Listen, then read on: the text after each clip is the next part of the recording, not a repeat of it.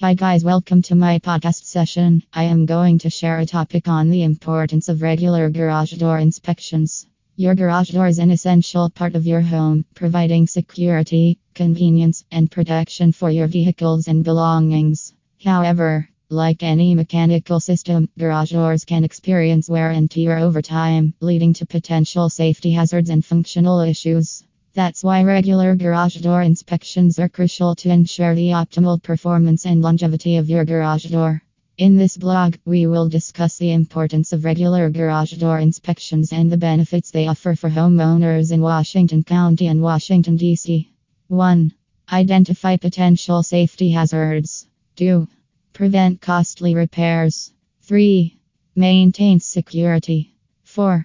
Optimize performance and efficiency. 5. Extend the lifespan of your garage door. Conclusion Regular garage door inspections are essential for maintaining the safety, functionality, and longevity of your garage door.